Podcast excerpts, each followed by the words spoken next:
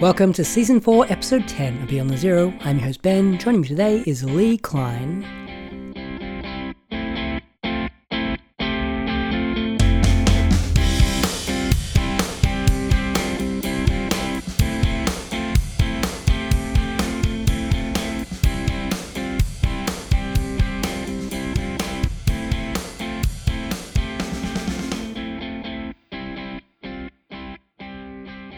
Lee is a writer and translator, and his new novel, Chaotic Good, is out now from Sagging Meniscus Press. Welcome to the show, Lee. Hello.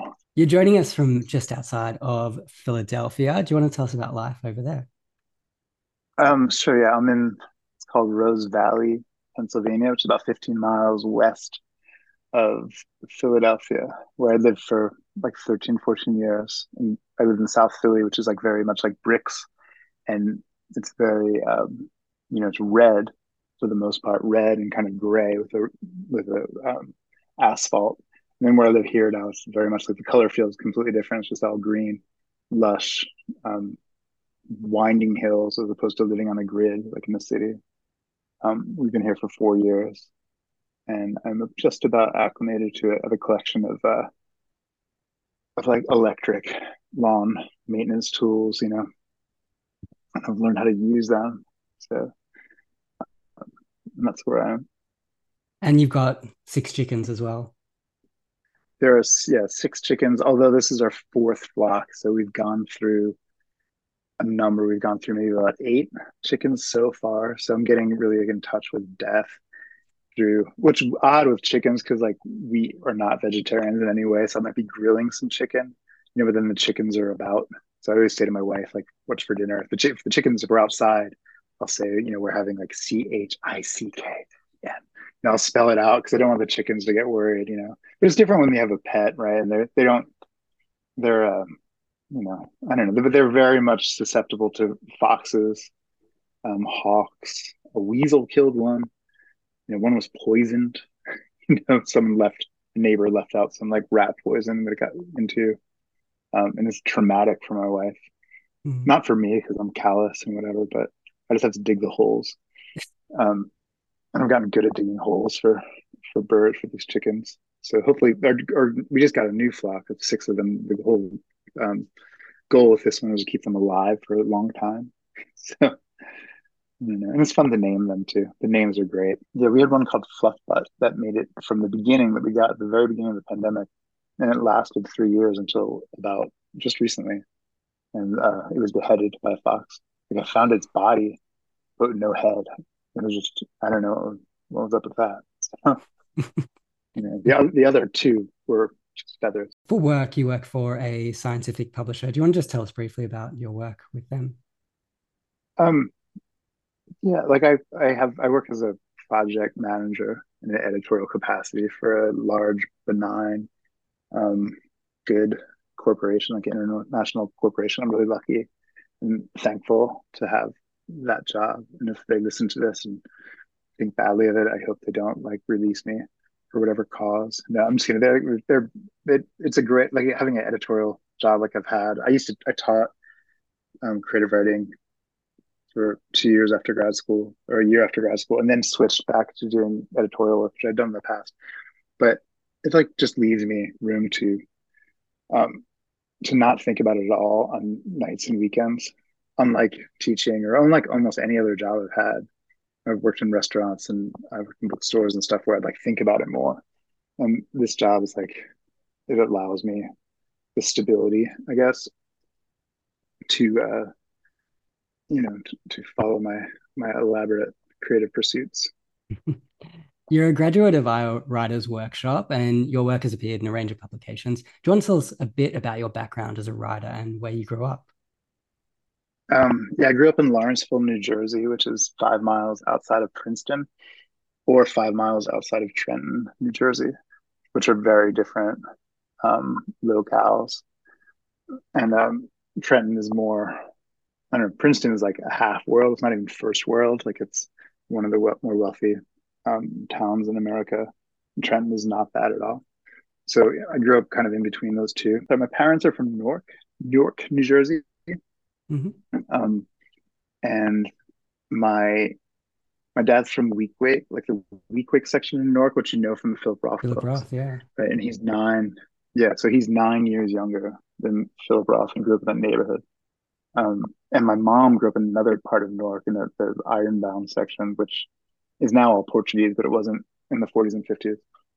And um, my mom's not Jewish. My dad was Jewish from that nation neighborhood, and we'd like read books, like would read Philip Roth books. I remember him reading, I guess, must have been Patrimony, which I just read recently, mm. and he was like, "Oh, he's describing something. He was describing something. Roth was describing something that my dad had attended and remembered from when he was like five years old, like some wow. some game or something that happened." So, and then recently, you know, I've been reading, going back to Roth, trying to like access my father a little bit because you know, my dad was very much on like Roth, thank God, like he wasn't, you know, sexually um, charged in any way the way Roth was. Um, and but both of them are were very much readers. Um, and they're very different. Like my mom's a painter, they're kind of creative, and my dad was an accountant, like financial analyst.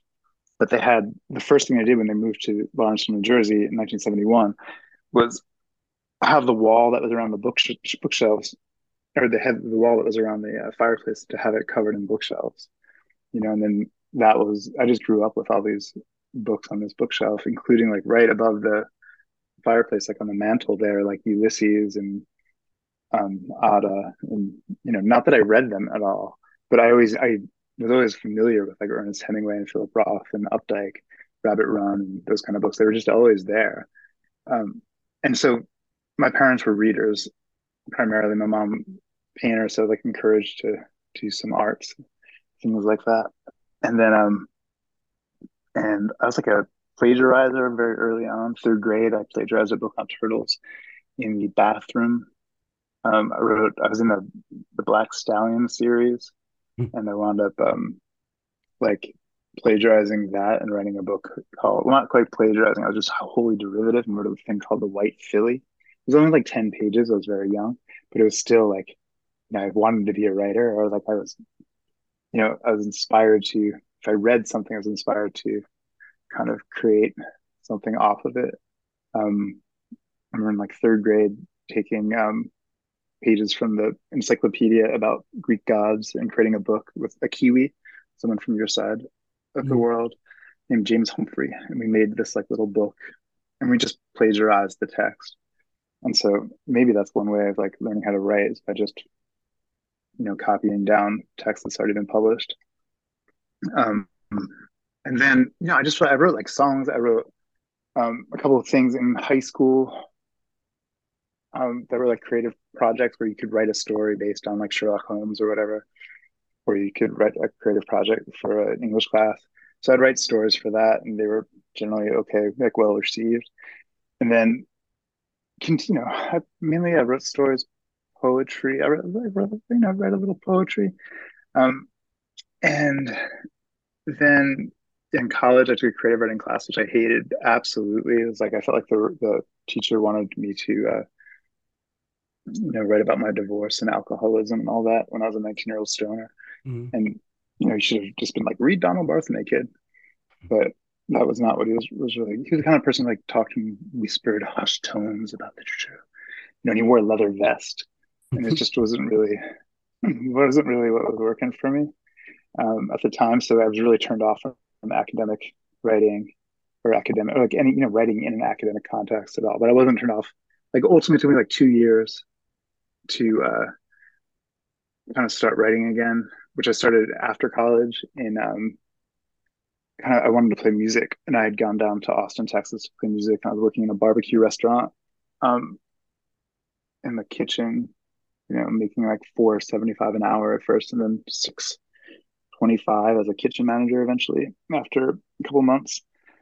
Um, and and I just wound up started writing. I got frustrated playing music. I switched to writing. I remember writing the first story on a day off in a park and then at a bar and continued you know just finding that was like that was more um more in line It was like going on in my head and trying to and also the music was so frustrating i wasn't finding people to play music with you know and and if i had i probably would have continued doing that but when you're 22, 23, I guess I was 22, it's like it was too late. You know, I was too old to, to become a musician. It was like it was already the time had passed. But writing was like a life sport, something I could do forever. You know, and so I then wound up going to Central America for like four or five months by myself and writing the whole time. Wrote a travelogue, letters to people, and uh, five or six stories. And you know, that's when I kind of like started to, um, you know, I, I went, I hit the road and like found myself, you know, and then, um, yeah, and just I continued to, you know, through the '90s and through my 20s, I worked in bookstores and cafes and stuff like that and just kept trying to learn. I worked at an antiquarian bookstore where there was just us filled with books the whole time and getting to see like the territory, seeing the field, like knowing what everything was, trying to and understanding like how much I didn't hadn't read. You know, I was like still considered like when we were in college. One of my teachers, that same teacher with a leather vest, like calling me out in this large lecture hall and being like, "Lee, you're real, you're rather well read. Like, what do you read for?" You know, so I mean, he had considered me well read, unless he was being derisive or something. And uh, but I realized like I just didn't know anything at all, you know, in my twenties, and then spent a couple years just like reading and lying in bed, like probably everybody who listens to this podcast does or has done at one point in their life. You know, just having like book lust and having stacks of books piling up, and then trying to write and writing weird like Kafka. I was deeply in like Kafka, Beckett, Barthelme, Art- Antonin Artaud, like surrealist writers in, in my 20s. And, you know, I was drinking too much, like hardly making any money, couldn't go out, you know, so I just kind of stay in and read and write these weird things by hand in notebooks. This is before the internet. And it's, before, and it's like before the internet, so you can't like get, you know, you had to figure it all out in different ways, right? And you couldn't submit or, or you know, I didn't even know about submitting things. I didn't even know about printing text. You know, that I had a, a workshop. I had a, a Smith Corona um, you know, word WordPress that I hardly ever used. I just wrote by hand, and then I still have those notebooks, and they're like these weird. They weren't white paper; it was like brown paper, like ragged recycled paper that my mom had gotten me. It's kind of like artsy, big notebooks, like big notebook papers. I'm gonna cover them in like little black ink, you know, whatever. Totally uh, couldn't read half of it, but didn't consider myself a writer. Like would never um, say that to anyone but was still reading as much as I could. And then, and then I went. I had to leave Boston. I was living in Boston at the time, and just completely um, was not. I was only there for a year and a half, but it felt like I was there for four or five years. Uh, maybe because I never left my room. I just read, mm-hmm. and then um, I moved back to New Jersey to my parents' house, and I temped. And while and while I was starting to temp, I sorry, I tempted to go to Peru because I had lived in Austin, and then I lived in Boston, I was going to go to Cusco, which starts with a C. So mm-hmm. A, B, C. I was going to live among the along the alphabet of cities. Every year, I was going to go to another city from from Austin to Boston to Cusco to Durham to Eugene to Fez to Gdansk to Havana, etc. Iowa City. Um, and every year I would write about it and have like this thing. And so I was writing about, I wound up writing about that and I wound up writing about going on these temp jobs while I was living at home and writing about my friends and writing about my family and writing about these, you know, these exotic locale locales along the New Jersey corridor, like working at Xerox or working at like a pharmaceutical company or working at like a copy shop in an architectural firm in Princeton. Um, and really having fun. I was like very inspired by David Foster Wallace essays um, and Mark Leyner and that kind of thing, you know, and just writing loosely, not really you know, not thinking about publication or whatever. And again, it's like before knew anything about that. I think I had a draft of it in Ecco Press, like Ecco Books, or whatever publishing company, ECCO. They were in Hopewell, New Jersey, which is about five miles away from my parents' house. And I printed up a copy and I kind of bound it with some pictures and a little letter, and like I left it on their front porch. It was like a house. Like they were gonna see it like a baby left on the doorstep, you know? and they were going to be like, what's this incredible manuscript? And they had published uh, Signifying Rappers by David Foster Wallace mm. and Mark Costello, which I really loved. Um, you know, I was just so like, I would sit at my computer at my parents' house at the time and I would feel like syrupy, like serotonin, gelatinous goo swirling around in my brain as I wrote, you know? Mm. And I, particularly also, and while I was in Boston, I got a, I got a, um, I got a computer from a friend, which was huge. I mean, that's a huge thing I did not mention. Towards the end of living in Boston, I was given a computer from a friend who worked, whose father had a company, whatever, and they had they were going to throw them away. So he brought it up to me, and I started to type my stories up, and then I started to revise them and to look at my stories and like, why is this not like these T.C. Boyle books? I was a T.C. Boyle completist at the time, mm-hmm. and I would like you know, like why is my language not like his and it's flowing or whatever? And then I would try to, you know, start editing and start revising. And that's I feel like that's when I really sort of became like a writer is when I actually started revising, which is what actually what writing is. You know, there's like 10% composition and then 90, in my case, like 99% revision mm. um, for the most part. And so, um, yeah, I, I wound up going to not making it to Central America. Like I quit on the trip in Guatemala. I started from Austin and I mm-hmm. quit in um, Guatemala City, reading the Bruno Schulz on Christmas Day. And then on the Christmas Day, I was walking around and I saw a slaughtered cow, like half of a cow, half of a steer thrown into the back of a pickup truck. And I was like, I want to live an American life. Like, I want to go home and watch The Simpsons and like drink some beers with my friends, you know? Mm. And also, I wanted to write and like finish the book I was working on, which had been this manuscript that ultimately became Incidents of Egotourism in the, Temporary World, which was published in 2004 by Small Press. Um, and yeah, I just, I mean, that's, that's sort of like the, the initial phase whereas a lot of it was coming out of like letter writing. It's kind of like a psychic, um, you know, disturbance, disturbance in the force in my early 20s um, that was channeled into writing, thankfully, mm. as opposed to something else, you know. But I was writing and the egotourism book was very much like what would be considered auto auto fiction, mm. you know. But it was 2000 and or sorry, it was 1997. I was writing that way, so it was like that was a natural thing that came out of letters. Like a lot of the the writing in that book were actual letters. Like there were letters that I wrote while I was temping that I sent to people and then because I was temping, I would print them and then have mm. them at home. You know, and then I'm like, oh, this is a story. And that was one of the first stories I got published in 1998 by the Barcelona Review. They translated it into Spanish. Um, was one about going to see a Black Sabbath cover band. Mm. So that kind of fits to ultimately what I guess we'll talk about later, like neutral evil. Mm. Um, I don't know. Am I answering the question in any way? I'm just rambling. I don't know. well, out of yeah, this process, um, yeah one of the things that comes out of this process is, I guess, you learning Spanish somewhere along the road and translating Horacio Castellanos Moya's uh, Revulsion, Thomas Bernhard in San Salvador. Mm-hmm. Do you want to tell us about uh, getting to that point where you could translate something from Spanish and, and that work in particular? Uh, si no hablo español, es muy esperando, pero no hablo español ni nada. Now, I don't, I, I do speak Spanish. Um, I was lucky enough, like I went to a great high school. Like I live in Lawrenceville, the town I live in, Lawrenceville, New Jersey, is the home of the Lawrenceville School, which is like I don't know if you've ever heard of like Andover or Exeter, which are like prep mm. schools that you go to Harvard or to Yale, and Lawrenceville was the equivalent of going to Princeton.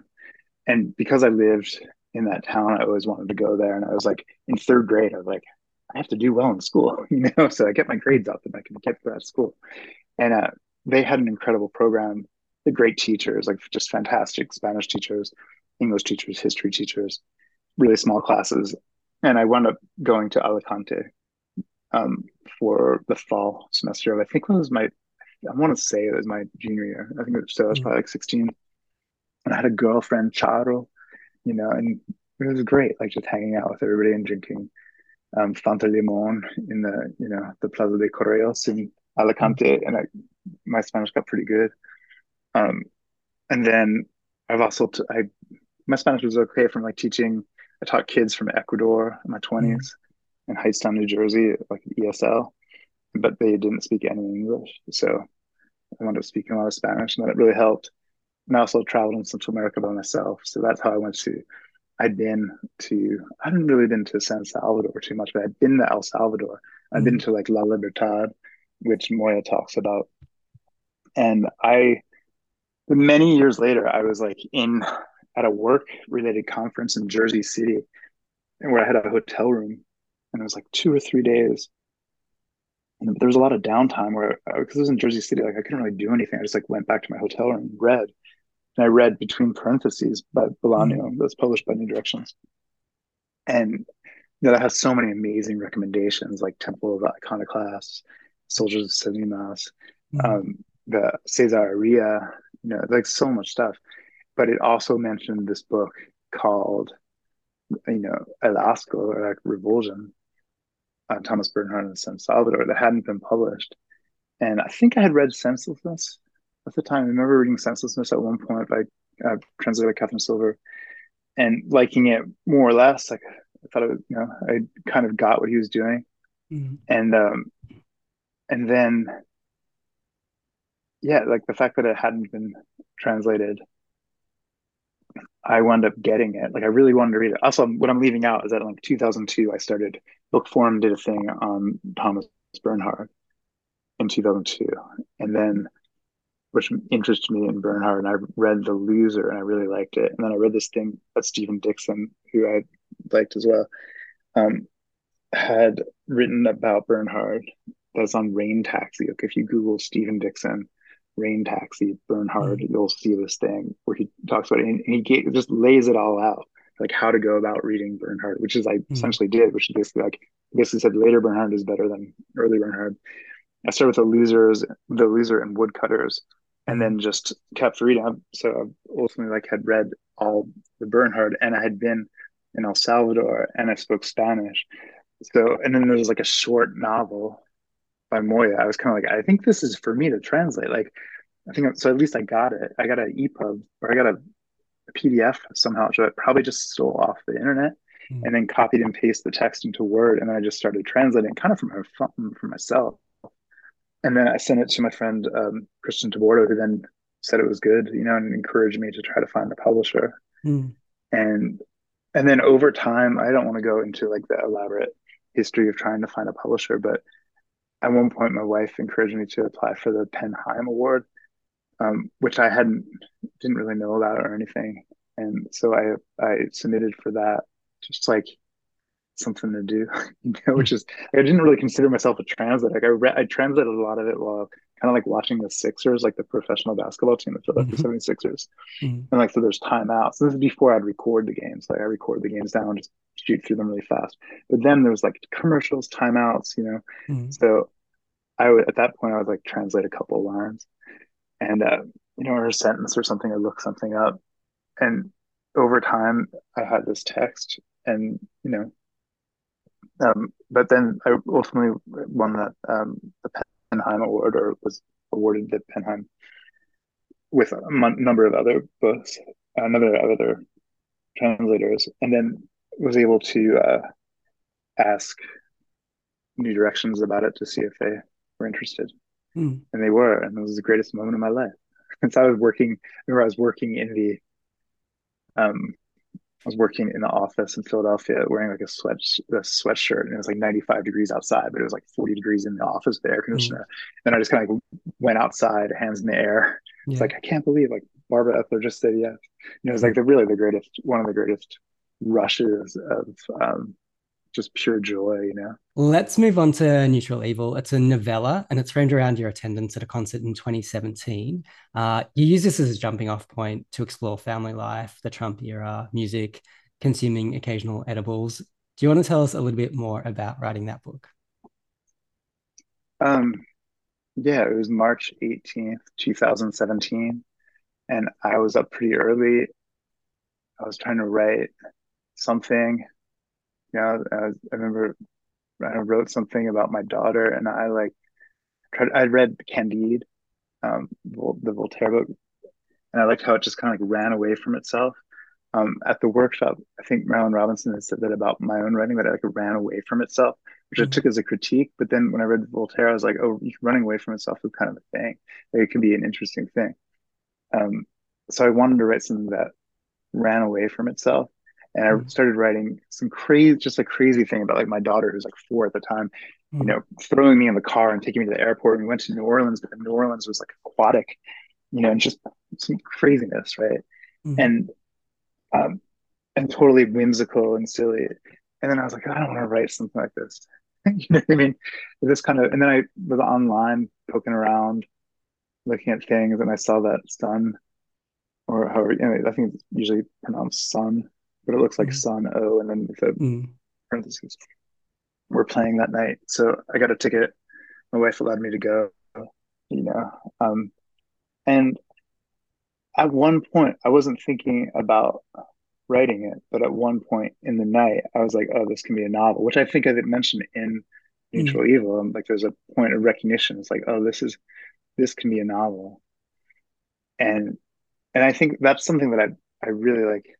I love when that happens. It doesn't happen every day at all, but a lot of times I'm you know you're struck and you're or I'm struck where I'm just like, "This can be a story," but you're you're something's going on. Like that's that's a story and Neutral Evil, I was like, this could be a novel, like a short novel. Mm. So I started taking more notes and getting more things down.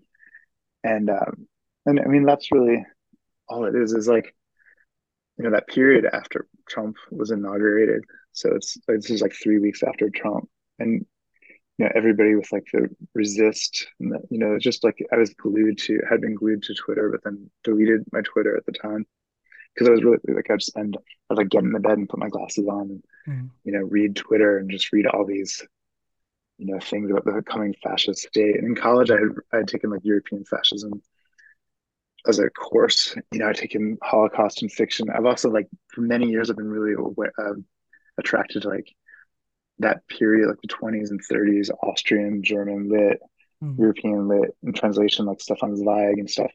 Musil, right? I'm just might be a little bit later, but like Joseph Roth, all those writers, like why was I so attracted to them? And it starts to become clear in a way that it's like, oh, I'm attracted to them because like this, we're going to go through the same thing. Mm. You know, it was like intuitive in a way. Um, and I thought of it in myself where I was like, I'm, you know, I'm of Eastern European descent. My mom was like a few generations back, we're Polish. My dad's side, we're like, you know, Ashkenazi. I'm actually 51% Ashkenazi, which is interesting. Mm. Um, because it looks like my dad was either 101% Jewish mm. or my mom's just a little bit Jewish. um, so, um, anyway, so like that's the kind of thing, like, you know, recognizing that we're going through something very similar, like Journey to the Past by Zweig or whatever, where there's, you know, brown shirts walking around Heidelberg. And I'd been to Heidelberg um, maybe in 2013 or 12 or something. Um, and I don't know, just like feeling like this is the beginning of history. Like, is it pre pre Civil War, pre Second Civil War? Is it pre like World War Three or whatever? Like, that's the whole thing about those books from the period before Europe, before World War Two. Is like they don't know what's coming. You know, it's a horror movie in a way or a suspense novel. Like we know what's around the corner. Mm-hmm. You know, that's the way like a suspense movie works, right? Like, you know, they're sitting there making out in the tent and we know the killer is around the corner and uh, that's kind of why I was attracted to those books as well. I was like, you know, there's this the horrific, like particularly books from the 20s, early 30s. Mm-hmm. The worst thing is about to happen, um, and so kind of feeling that feeling of dread. And with some who played Doom Drone incredibly, you know, incredibly loud, minimal, just like notes. It sounds like the deepest, darkest note from Black Sabbath. Mm-hmm and then just that one note extended in long periods. So it's very linear. Like the music is very linear and very dark, has a very heavy vibe, and uh, and so I wanted to write. I wound up writing something that was like also very linear, mm-hmm. but because it because that book is really just like going to the show, taking the subway to the show, waiting, you know, waiting for the the band to start. Here's the band's on now, and going home. That's all it is. So it's like very set structure, it allowed me to go off in any direction, mm-hmm. which also helped because the narrator is uh, considerably addled with a blue cinnamon lollipop. Mm-hmm. You know, they're very spicy. you know? and also half of a chocolate chip cookie that was, uh, or half of a cookie that was good taste of chocolate. With that, we should talk about your new book, Chaotic Good. Uh, it's kind of a follow on from Neutral Evil. And this time you're heading to a Phish concert in New York. Um, your daughter's six by this stage, and you start with a quote from the end of By Night in Chile, and the storm of shit begins. Do you want to take us, take us back to December 28, 2019 and set up the scene for us? Um, yeah, like, I guess Yeah, so Phish is not named in the band. Like I kind of don't want it to be named because people mm-hmm. have issues with Phish. Like it's mm-hmm. you know, people dismiss them and or deride you know, derision towards that band. Um 2000 December 28th, 2019 was like a warm day, a few days after Christmas and a little bit before New Year's. Phish was playing Madison Square Garden. I bought a ticket a couple months ahead of that for like 200 and something dollars. Um, and in part, unlike Neutral Evil, I did it in advance intentionally. Hmm. Um, in part to have a, to write a sequel to Neutral, Neutral Evil in a way, and I knew the title was going to be chaotic good. You know, just because if you look at the moral alignments in Dungeons and Dragons, you don't have many options. Like neutral, hmm. neutral is not a good title. Mm. Chaotic evil. I don't want to write about the chaotic evil. yeah, that seems a little tough. Mm. Um, but chaotic good has has kind of like an ambiguity to it and an interest, and it just felt fit nicely and naturally. I moved from Philadelphia, South Philly to this area, um, like the suburban, leafy, hilly, bucolic, you know, verdant area in 2019. And we were driving around a lot. We had like Sirius XM. They had mm. Phish has a station on it, and the Dead mm. have a station. And I was a very much like a deadhead in high school and early college. And then in 1991, I saw Phish at um, my college at Oberlin in um, April something 1991 with like 50 people for seven bucks, and it was incredible. Mm-hmm. I saw them t- maybe 15 times up until 1993, usually at small venues. Sometimes like 50 people, 100 people, or a small concert or small like theaters with like 2,000 people. But then I stopped listening to them and just completely went away from them and like completely distant. My, mm-hmm. All my friends can still continue to listen and see them a hundred times and see mm-hmm. them at far flung concerts in like the middle of the Everglades on the Y2K evening, you know, mm. they played from 11 o'clock at night until seven in the morning. And just incredible experiences I completely missed out because they had played, um, there was a song they had called If, If We Could, or If I Could, mm. but I couldn't, I just couldn't fathom that they would have written it. The same band that had written David Bowie and You Enjoy Myself and mm. Stash and all these incredible songs, like super complicated and composed, wound up writing if if I could.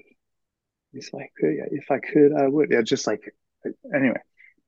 And I also saw them on New Year's Eve, 93, 94 in an arena. You know, and it was just like it was not for me. And I'd been listening to all these other all this other music was so good, like Can and Fela and um like serious jazz, like post bop sung on impulse recordings, that kind of thing, and blues and and just needed, you know, needed to kind of change and like shed my skin and cut my hair and whatever. Mm. So like, you know, put the kind of stupid hippie stuff away. Still listen to the Dead every once in a while, like the Veneta, Oregon, 1972 concert that playing in the band. Yeah, nice. You know, I had I still would like listen to that tape, but you know, and I had gone to see the Dead a bunch. Anyway, so it's like I'm kind of like going full, coming back full circle, like returning to this music that I had loved and like really realized that I missed. And living in the suburban area again because I grew up in like a leafy verdant area. And but then I lived in cities for like however many years 25 30 years and then coming back to um, the suburbs so there's like a recirculation. Connecticut has lots of like circular patterns in it. There's lots of like recirculations of like walking around concourses or walking around the block there's an airplane flying around in circles there's a bunch of other circles kind of embedded in it um, not intuitive, but just like kind of intuitively. Mm. Um, and yeah, I went to see. Um, I went to took the train from my parents' house in Lawrenceville, and then took another subways to see an old college friend in um, in Brooklyn and walked around Brooklyn with him, talked about stuff. He was going through a really tough time, and then um, then had some tacos, and then went to Scratcher, a bar like in um, near the Cooper Union area, just off the Bowery.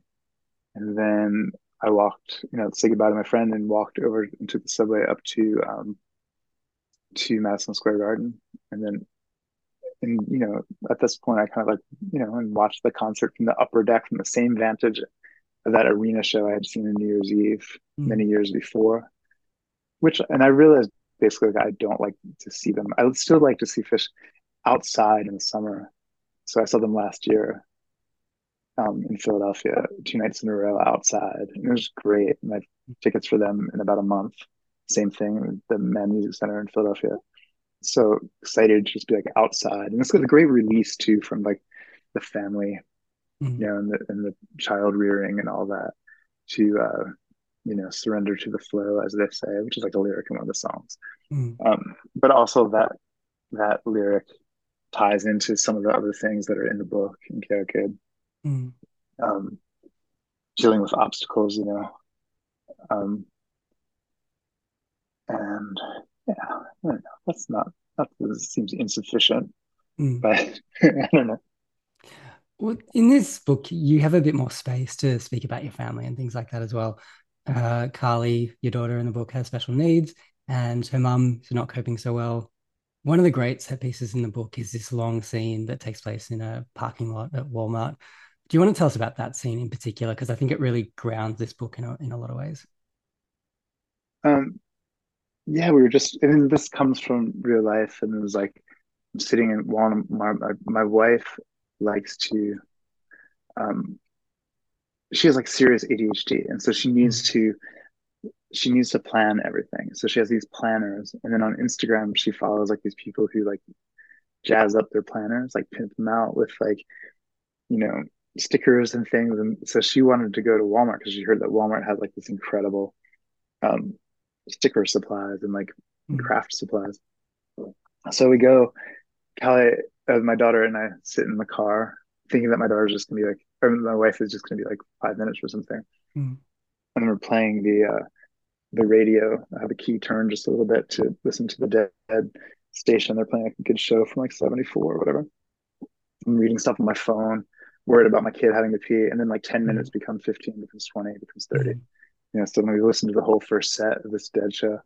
And then um, she hasn't come, you know, she hasn't come yet. And then, um, you know, finally when she does come, like maybe 40 minutes later, um, turn the key, get ready to go. And we were going to go to New Jersey to uh, Cherry Hill Mall, which is very exciting.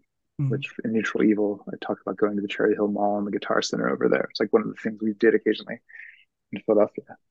And uh, and the car and the battery was dead, so we had them wait for another like hour to get somebody to come and jump it. But during that time, like I was standing waiting for the guy to come jump the car, and like this um, like a Roma fella, probably not right to call them gypsies, but like a, you know, apparently the Roma came by and saw the, the dent and said he could fix it with like a blowtorch and a plunger for 40 bucks. And he did. And we had this dent in the back of our car that we'd had for like maybe a year or two, you know, and it kind of characterized the car. But um, you know, as in this in that part of the story, it's like there are all these things that are like the narrator I am going through or like bitching about or whatever, just mm. like difficulties. But then it seems like having the dent pulled out like miraculously, like all of this mm. was meant to happen this way. We meant to have this dent pulled out, you know, in this, and then it was like, not, you know, we, you know, we're saved in a way. Mm. Um, not, not necessarily say but it's like it meant to happen this way. Like, you know, you have to go through these struggles and to get your dent knocked out or whatever. Um, and and during that period, I don't write about this. This is like part why it's fiction, is that you know I don't include everything. I don't include myself saying to my wife, "Oh, that's a story. That's a novel. That's a novel. That's a whole mm. novel right there." You know what I mean? I'm like super excited and psyched. You know, we've just been waiting in this Walmart parking lot for an hour and a half, and I'm like, "Ha! I have a whole novel here." You know, just like I have it all. I just have to like, get home and write it. Mm. And I started writing and had like you know, I just had this big wave. I could feel it. It was, you know, it was just flowing and everything was going great. And then we wound up moving and I lost, we wound up moving that, that period in 2019 and I lost the, the edge of it, mm. you know, and then I just wound up kind of whittling it down to this, the story that's in, uh, or the part of the book, you know, and it became part of the overall Chaotic Kid. At first with Chaotic Kid, I just had the part of going to New York. Mm. And then I was reading my friends, uh, Matthew Vollmer's All of Us Together in the End in manuscript.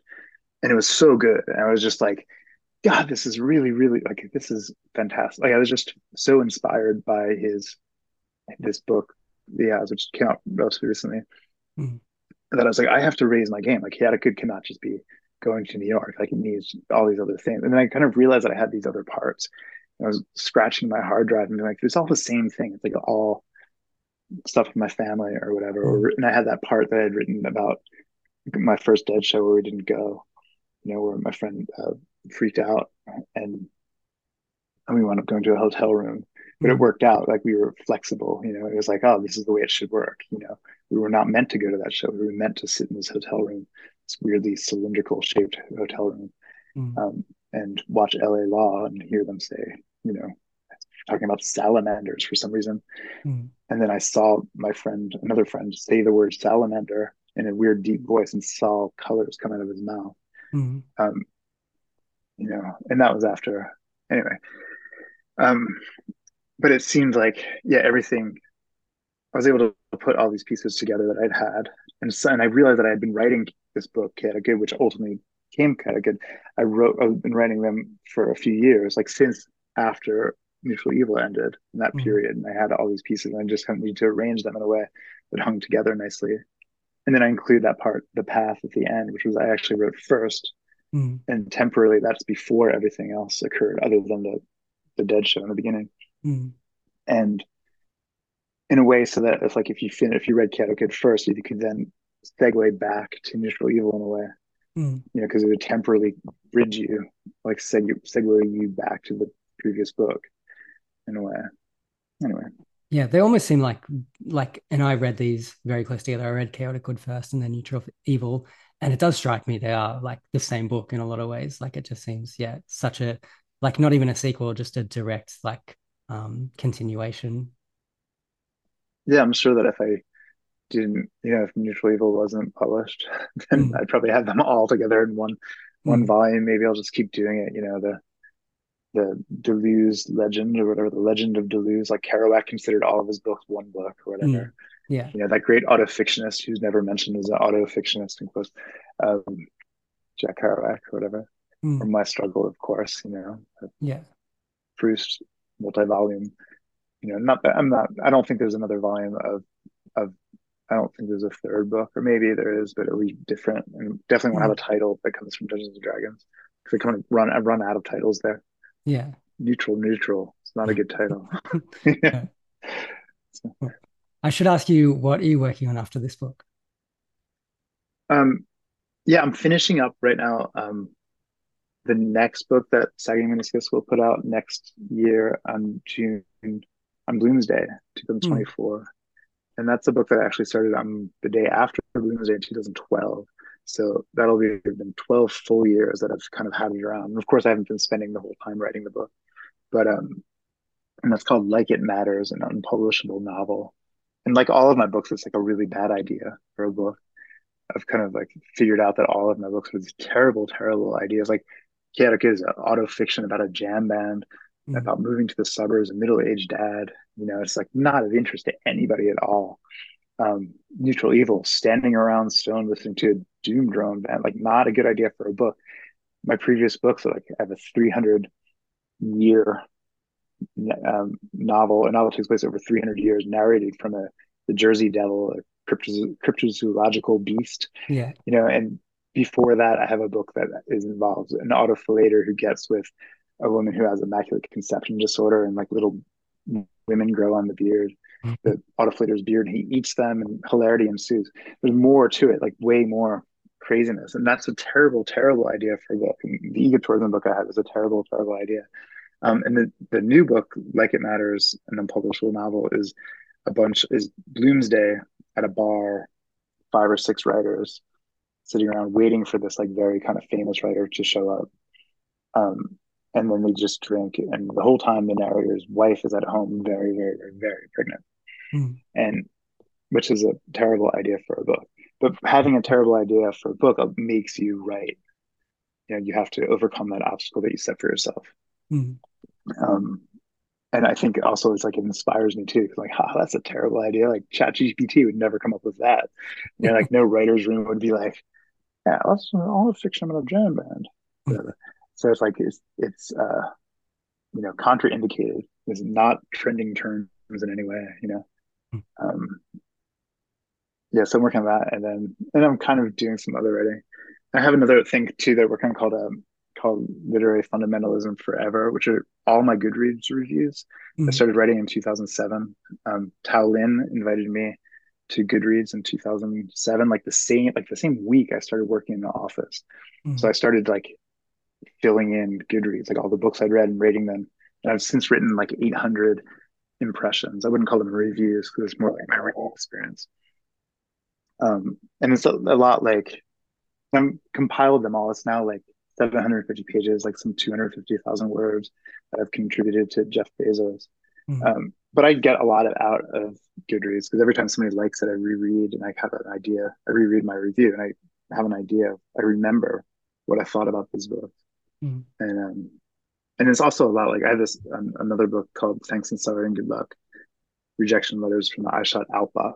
I edited a literary website for like 15 years, and I would write rejection letters, and those were all collected into a book. And so this is kind of like an extension of that, um, but it'll be all book reviews. And I want to get it published. I think in like 2032. I think that's uh, 25 years after I started writing these Goodreads reviews. So mm-hmm. I have a bunch of years. I have nine more years of doing it.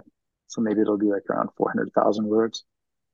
Um, so that's something I kind of was like work on when I'm not working on anything else, like going through these reviews. And it's like a very, very slant autobiography. Mm. Um, also a terrible idea for a book that no one would buy because the thousand pages of Goodreads reviews. Um, so, anyway, I have to live long enough to live for the next nine years or so for that to happen. Well, for someone who writes terrible ideas into really great books, um, congratulations on Chaotic Good, especially because uh, it's just a fantastic book. Let's move on to your gateway books. What were some of the books that opened the world of literature for you? Oh, geez, gateway, the gateway books. Um, I mentioned plagiarizing the book. Let's get turtles. That was really started. My my dad read. Uh, he read. Um, I mean, from when I was a little kid, whatever. There was a bunch of those books, but like my dad read Peter Pan to me like every mm. night that was probably the way it all started. Um, and let's see, wait one second. I wrote down a bunch of these things, anticipating as a good student, you know, trying to do the best I can for your podcast. Hmm. Um, yeah, where the wild things were, the big joke, big book of jokes and riddles. My mom sent me to my room one time, and I sat with my back to the door reading the big book of jokes and riddles, like laughing. And my mom, like, I turned to a book, you know, and having such a good time. My mom made me go watch TV. Mm-hmm. Um, I mentioned the Black Stallion books, Greek myths, um, Gary Gygax, Gary Gygax books, like Dungeons and Dragons. Um, a major moment in my life that was a huge gateway to literature, the power of literature, was in third grade. I had Judy Blume's Forever, like the, the dirty, naughty book with Ralph, mm-hmm. you know, and I had all the pages paperclip down and I'd read them outside on recess. And I remember like, you know, attracting like a little, little group of people around me as I read these, the naughty bits from that Judy was forever. Mm. Um, I read like the Lord of the Rings competitively with three kids in seventh grade. We'd like get sick, you know, for two days and come back and be like, haha, I finished, you know, Twin mm-hmm. Towers or the Two Towers. Mm-hmm. Um, then high, or, you know, I was in high school, like eighth grade, the Bounty trilogy, Count of Monte Cristo, Gatsby, Prufrock, The Wasteland. I read Borges in um, English and in Spanish, like AP mm-hmm. Spanish classes. That was cool. Read Crime and Punishment twice um, when I was once for fun, like in the summer, and once in a law and literature class in high school. That was great. Um, Narcissus and Goldmund by Hesse. And I've been on, you know, I remember just loving that. And I read like pretty much the other major or whatever, the other Hesse books that young stoners read, like mm. Steppenwolf and Demian, Siddhartha, Journey to the East. But my mom, who I've not really talked about enough as an influence on my reading, she gave me the Kafka stories around that time. I think I had read One Flew Over the Cuckoo's Nest and was talking about the themes and like what Nurse Cratchit represented and stuff. She's like, I think you might be ready for this. You know, I opened it up and, you know, Gregor Samsa transformed in his bed into a, you know, giant insect or whatever, mm-hmm. cockroach. Um, and I was kind of hooked with that. And then I also read stuff like all the hippie books like Fear and Loathing in Las Vegas and Electric Kool-Aid Acid Test, Doors of Perception, Island, the Huxley books. Um, and like another roadside attraction, Still Life with Woodpecker by Tom Robbins. And then I remember in college, um, freshman year, a sophomore saying to me, and I mentioned Tom Robbins, and she said like, "Oh well, Tom Robbins is just kind of like a sophomore like Vonnegut." Mm. But I was like, "You're a sophomore. Like you're literally a sophomore. You can't like demean Tom Robbins as being sophomoric when you are a mm. sophomore." But yeah. so I wound up reading Vonnegut that summer and like Slaughterhouse Five and Cat's Cradle. Deadeye Dick? Crying of Lot 49. Read mm. that a couple times. So I was got Pynchon like relatively early, but I never really like latched on with him too much later. You know, Red Dirt Marijuana and other stories by Terry Southern how they just end with the main character being killed. And that, that was, you know, was just a lot of fun. He also really liked Doctor Strangelove with the ends mm. in a sudden manner with the bomb, right?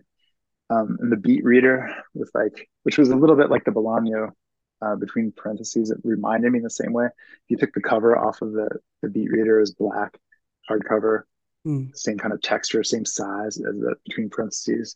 So reading like you know Burroughs and Corso, I love Gregory Corso and Ginsberg. I saw Ginsberg read in Princeton in the early 90s.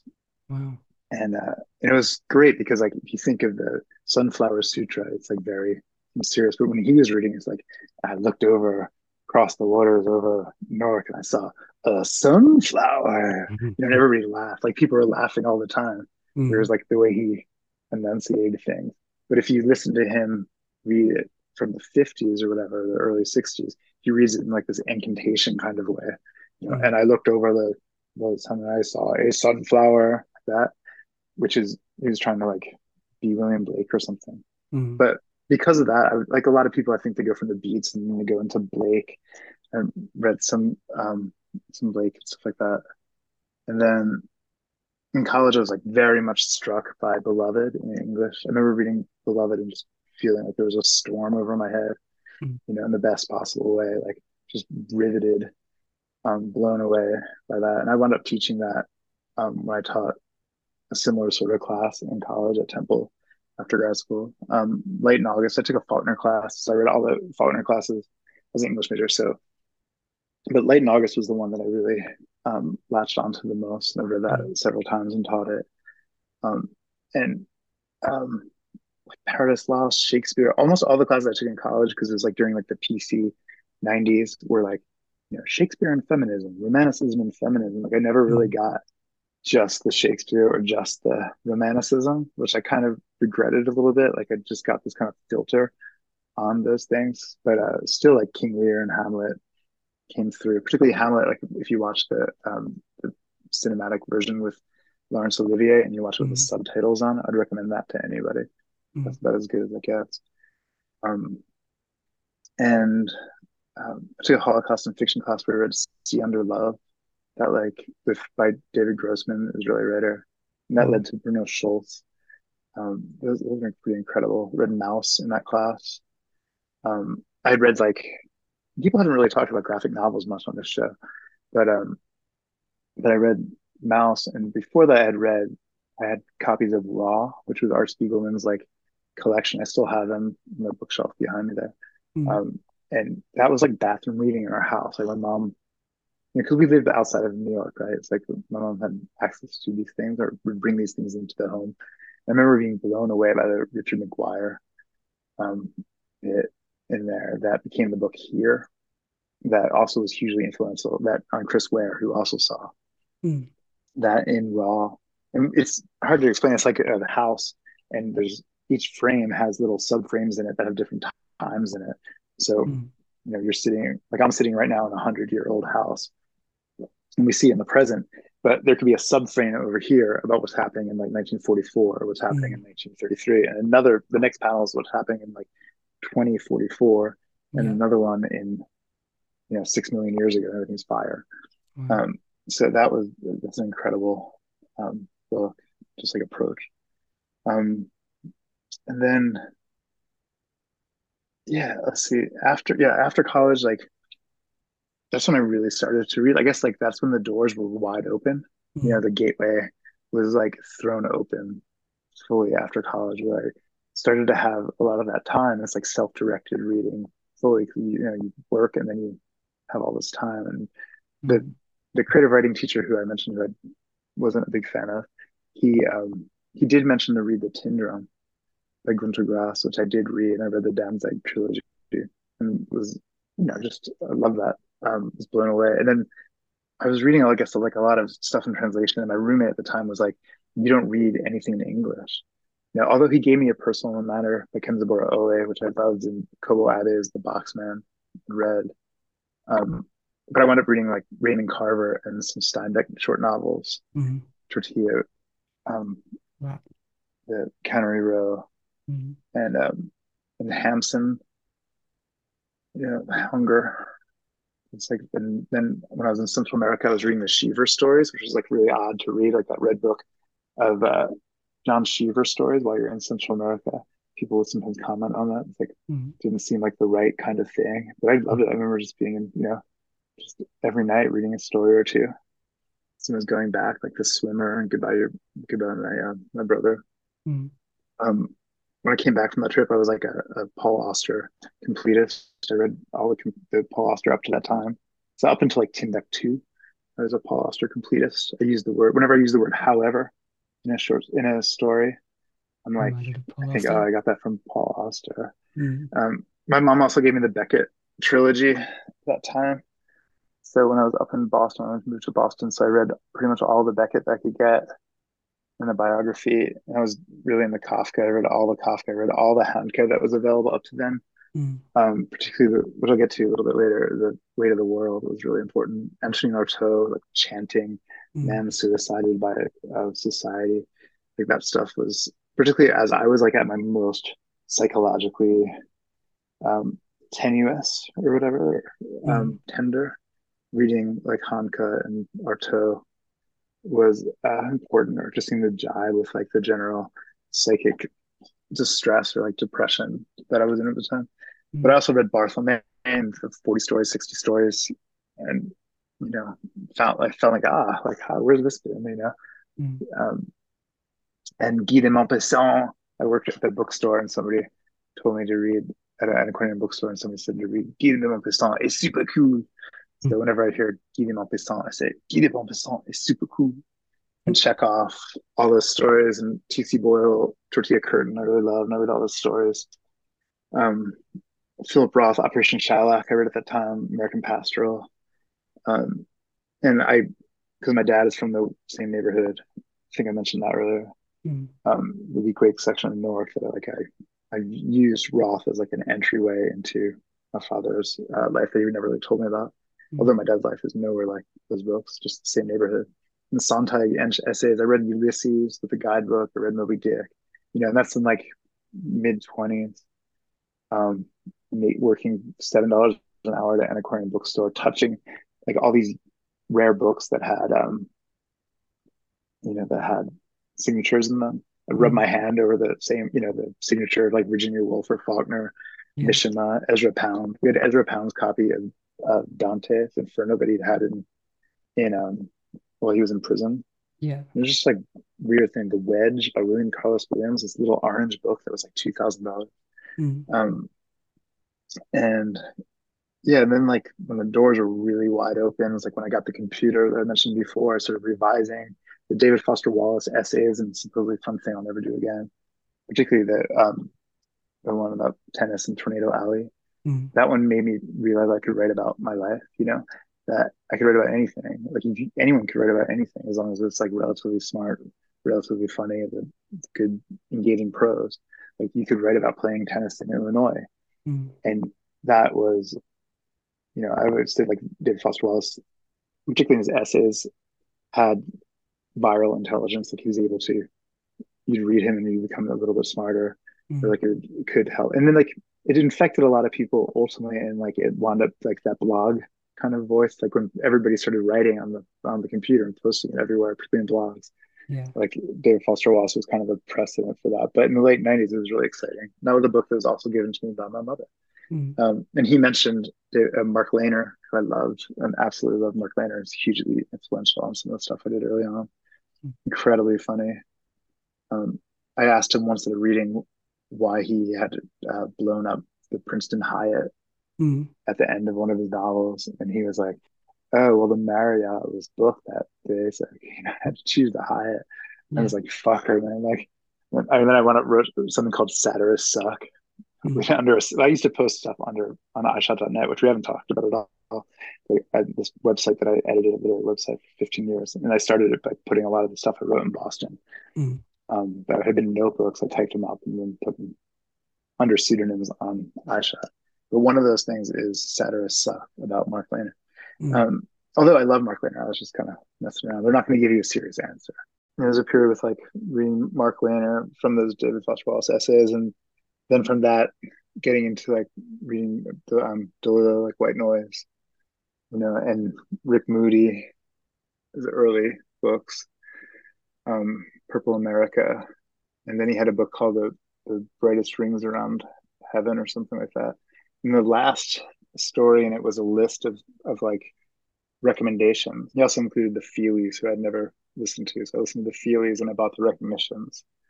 And uh, so I read the recognitions around that time and, and, just trying to read it. There was like an online helper, um, you know, resource that kind of helped me along through it. Like the same way I read Ulysses a couple years before that with a guidebook, and it was really helpful. Um, the recognitions is like driving across country or across the United States or driving across Australia, I suppose. But like, you know, the long, I mean, I'm sure you read it, like there's long periods where it's just kind of slog, but then you hit the Rocky Mountains, you know, mm. there's majesty. Um, and then George Saunders, I pulled George Saunders off of a book bookshelf at a um, bookstore, The Civil War Land and Bad Decline. I'd never heard of it, just saw this like little red and black book. Read the first two stories that night, and then the next day I called in sick, drove down to the beach, which was like a half an hour from where I was living in Princeton at the time, and uh, you know read all those stories and just absolutely loved them, and then read Pastoralia, and uh, and you know that's where I kind of felt like I was getting a little bit of aware of like what was going on in contemporary, at least American fiction at the time, and then into that and like that segueing a little bit into McSweeney's. I moved to New York in 2000 to Brooklyn, and went to McSweeney's reading for their fourth book or fourth uh, journal, and like through the website that I had started in '99, I wound up um, meeting one of the readers from that who who read that night and like and just of the world like completely opened up like i moved to new york not knowing any writers and kind of wanting to meet writers. And then suddenly almost everybody i knew were writers. And i was i was meeting writers who were just like way way beyond my you know capacity to kind of to hang in a lot of ways um, which was great. And that's why you moved to new york to kind of have that experience. It could really only happen in a city like that. And it happened incredibly quickly like within a month i was um, you know there was a kind of just like explosion of the number of writers that i knew. You know and part of it was because of website i was doing and some of the people i had met um, a little bit who related to mcsweeney's um, and through and then that opened up more and more books you know Pnin reading um, Nabokov and The Last Samurai around that time. Um, Helen DeWitt, which is just the greatest book of all time, which I read reread again like a couple years ago, maybe ten years ago, really. And I have like maybe three or four copies behind me the bookshelves, and I'll give to people all the time. One of my favorites. Um, yet not on my desert island books. Little preview. Um, started reading Bernhard around that time, as I mentioned. Sebald, the um, you know, read all the Sebald that was available at the time. I think Austerlitz came out around that time, but um, the um, Rings of Saturn evidence. And then I wound up going to, to Iowa and um, read the Gogol stories, like particularly the nose and the overcoat, and just read those a few times and taught those as well. And the Salinger stories, like I had never read Salinger. Like I guess I read um, Catcher in the Rye in like seventh grade or whatever on school, but then um, I'd never read the stories. So reading all the stories and reading Franny and Zooey. Um, and Geoff Dyer, he's a, a writer who I, really liked, particularly earlier stuff. Um, Out of Sheer Rage, which was influenced a little bit by Bernhard about trying to write an essay. You know, it's a book about trying to write an essay, which definitely comes from can't remember exactly the Bernhard book, maybe Concrete. Hmm. Um, and um, at the workshop, like the thing that really struck me the most oddly was an Ed, Edward Carey seminar about the use of images in in fiction and you know for, for some reason we read uh, philip pullman his dark materials which was just like kind of transported me back to reading Tolkien when I was a kid and that teleportive, completely immersive, just like all I wanted to do was lie in bed and read, you know. And, and particularly when you're in the workshop and you're really going over stories all the time and you know, you're you're every week, every you're line editing two stories and trying to figure out what you're going to say about them and talking about them to have that kind of like deep immersive um, reading was amazing. And also to you know and he does like spoiler alert like kills god in like a half a page in that book which is just pretty incredible. Um and then i was like i was reading a lot of like Eyeshot submissions and online sites and like manuscripts from writer friends workshop stories and student stories like when i was teaching after the workshop I was moved to philadelphia teaching at Temple, reading student stories, reading the things that I had assigned, and really not, um, you know, it just feeling like something was missing in a lot of ways, and also feeling like I really didn't know. Like I knew the field, like I knew what I didn't know to a degree. You know, when I was younger, like you, you don't know what you don't know, that kind of thing. And I definitely knew what I didn't know, and I didn't know so much, and I hadn't read so much. So like, in part, in part for that, a bunch of other reasons something to do with money and whatever, I wound up uh, going getting like an editorial job, and then I had full time to read. I walked to work and read. I walked at lunch and I read. Walked home and I read. I read after work. You know, I worked read on the weekends. I read at the bars, the happy hours in Philadelphia. Um, I was just constantly reading from like pretty much from 2007 until we moved. I mean, we had a kid, I got married, that kind of thing. So I didn't read quite as much, but that walking and reading constantly, like I could figured I could like I found I could read more complicated fiction by walking. So you were actually walking, in, holding a book. Yeah, it started in 2002. I was reading um, a Bruno Schulz book. I can't remember which one, either Streets of Crocodiles or um, Sanatorium under the Sign of the Hourglass. And I was walking across McCarren Park to the L from from Greenpoint, where I live.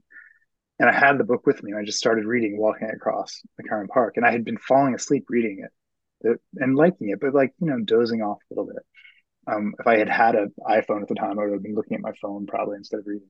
And then I, as I was walking across the park, I was reading the book and being like deeply immersed. And I was like, how is, I'm not sure how it's possible. Maybe it was because of the, you know, you have to look up every once in a while, make sure you don't hit something or trip or whatever. Um, so you're constantly like looking up and then looking back down, looking up. And that kind of allowed me to, um, to be more engaged with books like that. And so I was able to, you know, in that period from 2007 when I stopped teaching and was working until just 2019, you know, I was able to read, I was able to read like the full Proust, right? Walking and reading mainly. The Musil, the rest, you know, all of Bernhard, all of like the major Thomas Mann books, all of the Hamsun, all the Bolaño, like all the Knausgaard, Rachel Cusk, you know, all the Houellebecq, all the Nard books, um, Julien Gracq, George Perec, you know, just like everything. Zweig, um, Grace Paley, Bohumil Hrabal, Aira, um, you know, books like The Waves or whatever. I mean, there, there, of course there is like the winter time, there is rain, you know, so I wasn't constantly walking and reading these books, but I was able to like really, you know, the, the doors of literature open in the way they open there's successions. It's like in the trial, the beyond, you know, before the law, it's like there's a more fearsome guard beyond me. And if you get beyond me and behind them, there's even more fearsome guard, all these different levels. And I was able to, from 2007 or so, 2019, like really unlock this level of reading. Like I would consider myself more of a reader really than a, as a writer. Like that's my primary thing. Like if you were to take away, I feel like if you were to take away everything, mm-hmm. you know, I'd still have that as long as I had my sight, you know, even then, you know, um, but, um, yeah, I think that's pretty much sort of gets like I moving out here. We had it for about six months. I had a 40 minute train ride. I wrote Chaotic filming it out on my phone in the morning. Hmm. Um, a lot of it, not the whole thing, but like maybe half of it, I filmed into my phone, which is an interesting way to do it. Um, but then otherwise was able to read, had a reading set period of reading. And then pandemic, working from home, and I really haven't been able to read, you know, not as much, you know. So it's like a mm-hmm. new era of reading where I'm doing the best I can. You know, it's like I noticed that I'm reading you know, reading more things like Steinbeck. I really like the Magus, the mm. John Fowles book through, yeah. through through mm. a couple people had recommended it on here. Um, but it's like more accessible. East of Eden, I read, but I had never read it. I want to mm. read all of Steinbeck, like Steinbeck completed, you know, Tobias Wolff, that kind of thing. Like mm. more like on the more central, like on the continuum from experimentation and unconventional writing, like something kind of more straight writing. I think because that's what I can read at this point, you know, like um, so reading Canastar, reading uh, Thomas Espedal, who's a Norwegian writer, like or Dag Solstad, like that kind of stuff. Yeah. Is kind of the easier reading. Maybe I'm just getting old, you know. That's probably what it is. um, but that pretty much gets us to the present. I just got a almost Espedal book in the mail today, which I'll start the last one, and then I'll be a completist. And um, well, that draws us nicely onto the books you're currently reading, or you've recently read, or you're looking forward to. Um, yeah, I've recently read. See, I mentioned all of us together in the end. I just read that in manuscript. I'm reading it um, in print, and um, that's by Matthew Vollmer. He has two books that's called um, called Inscriptions for Headstones. It was published by Outpost 19, and also um, Permanent Exhibit. It was published a few years ago. I mean, all three of those I think are fantastic. He does a really interesting. Um, just has his like method is mature, and he's fully kind of like um, in possession of what he's doing. He's doing something interesting, incorporating um, the news and Facebook and social media, um, and, and writes and you know just flowing, um, interesting prose. Um, recently read uh, Bang Bang Crash by Nick Brown. He's also he's a he's a, a, a an acquaintance from Iowa too. At the same time, he wrote a, a, um, a memoir about switching from playing music. He was a professional drummer, just switching from that to becoming a writer, which is a little bit like Neutral Evil. I write about that as well. Um, and just gulp that down totally. Um, um, read recently read like all of the Dag Solstad, that's mm. available, Norwegian writer. No, novel 11, book 18 was the one that I most uh, recommend. That was the first one I read, and it was I thought maybe it was the best one. But uh, there are only like four or five of his books are, are in translation, and uh, because of that, I not because of that, but I wound up starting in part because of reading that. I started learning um, Norwegian wow. using Duolingo. And, and, maybe in like three or four years, I'll try to translate one of the books. He has so many books, so mm. maybe I'll try to translate a little bit or try to read it in um, in um, Norwegian. In Norwegian, yeah. I recently read uh, Balandek by Matt Boucher, Matt Booker. Um, I'm a huge fan of Markson. Um, from they always had his books at the Strand; they were always out.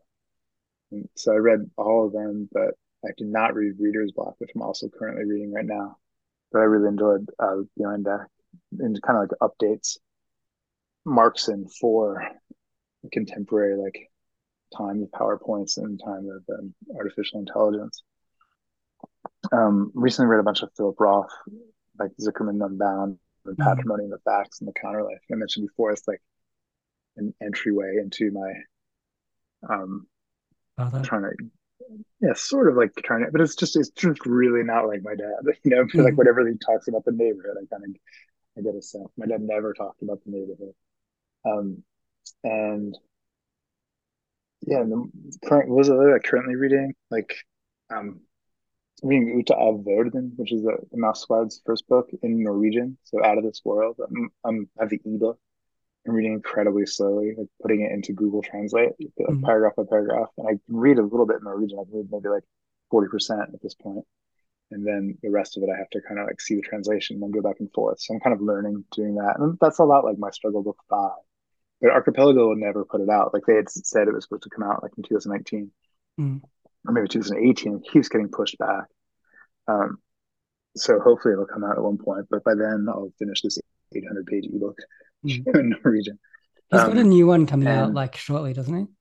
Yeah, the Wolves of Eternity. I I love the Morning Star. It came out in the yeah. fall, right around um, Halloween here, mm. and it just kind of perfectly synced. And I was just, you know, I was reading it like 100 page clips, Mm. It's 666 pages long, Morning Star, which is kind of a joke, but um, I yeah, I absolutely loved it. I, I just I'm a Knausgaard completist, Knausgaard completist.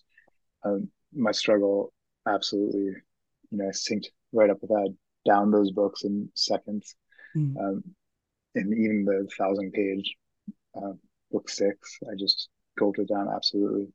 Um, but even the other book, like his, um, I'll talk about Time for Everything a little bit later, maybe a little preview, Jez Ryan book, and um, and but all like inadvertent a book about writing, like this kind of his approach to writing is great. The book Home and Away about soccer, football, um, in Brazil is fantastic. He's he wrote half of it, and another um, writer who lives in Brazil write about soccer, um, which is a little bit like signifying rappers. I didn't go. That was a fantastic book. No one ever talks about that. But that's that's great. Seasons Quartet.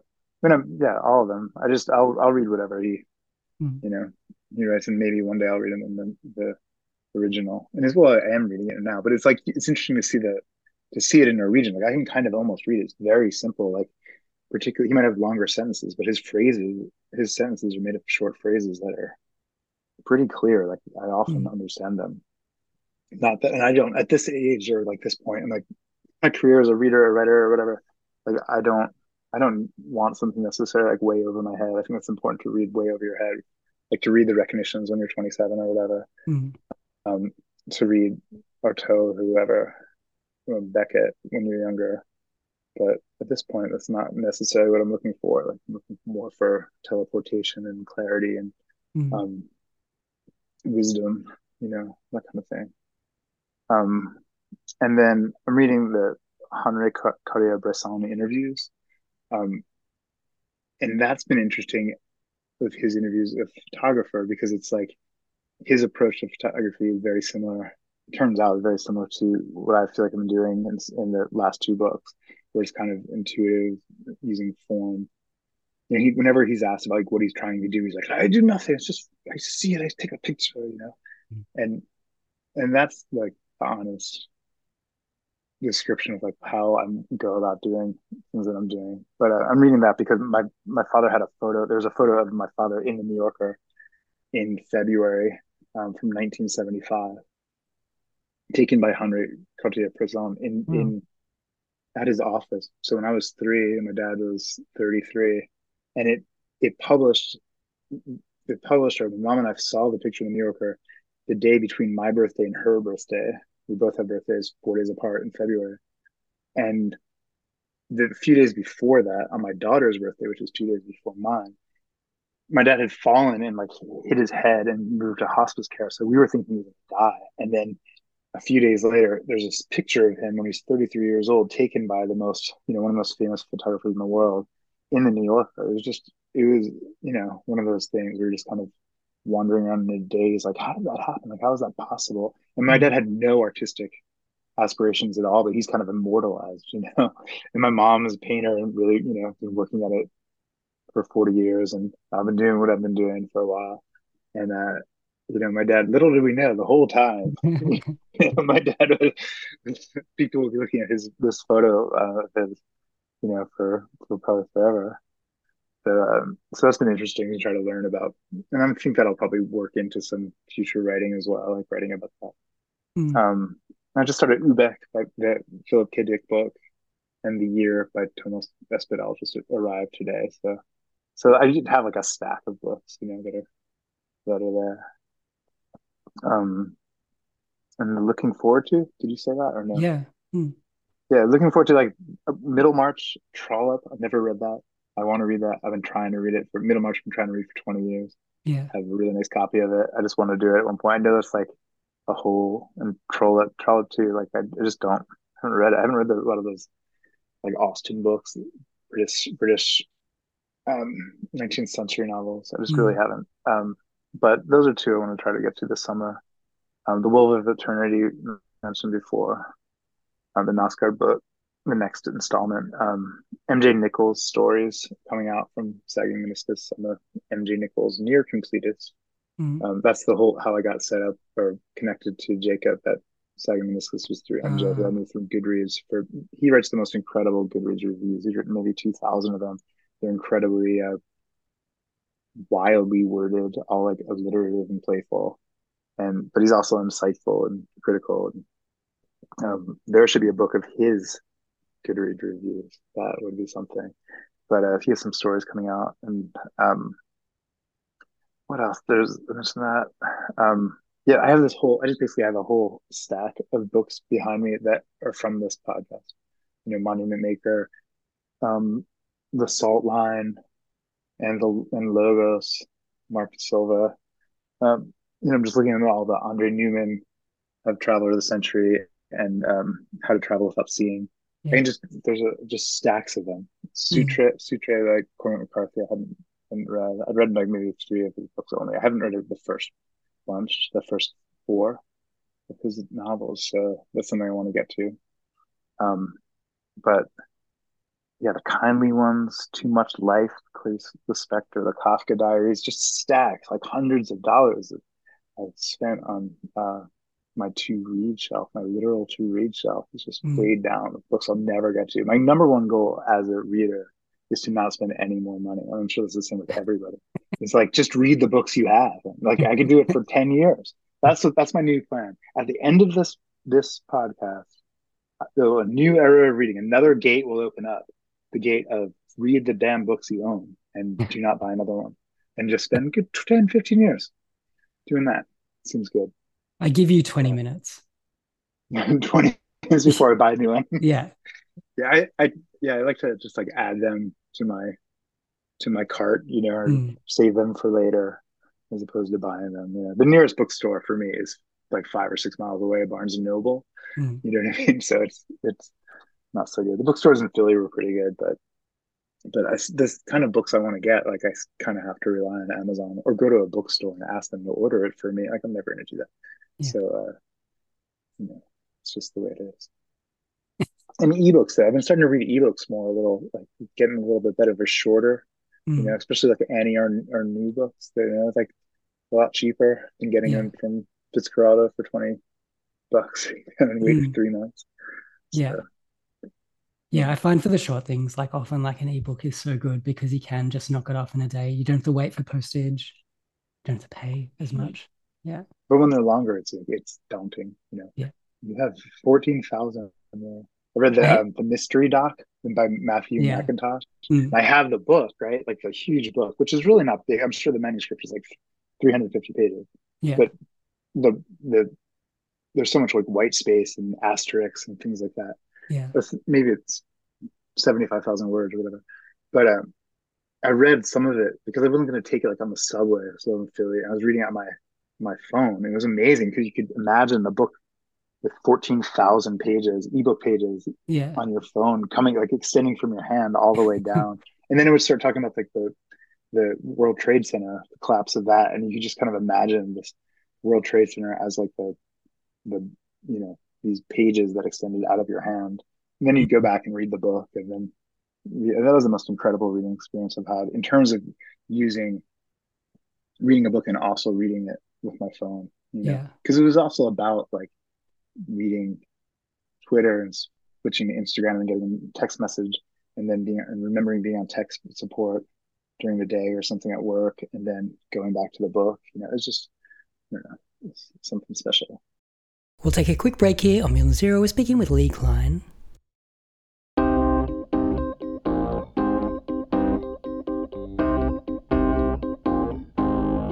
Sick of your life and you want a new start? Does the burden of family weigh heavily on you? Are you craving a different sort of sea change? Well, if you are, why not join the BTZ submarine crew going to see the Titanic? There may be an implosion and you may die horribly, or you may end up with a brand new identity and living on a billionaire's island. Use promo code 2FUCKINGSOON and you could get 10% off your voyage.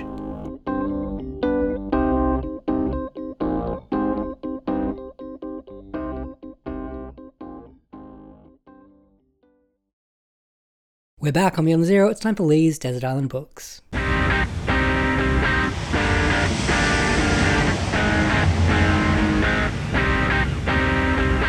desert island book. I'm going to do it just a little bit different, shift it up, be a little bit, you know, some slight divergence.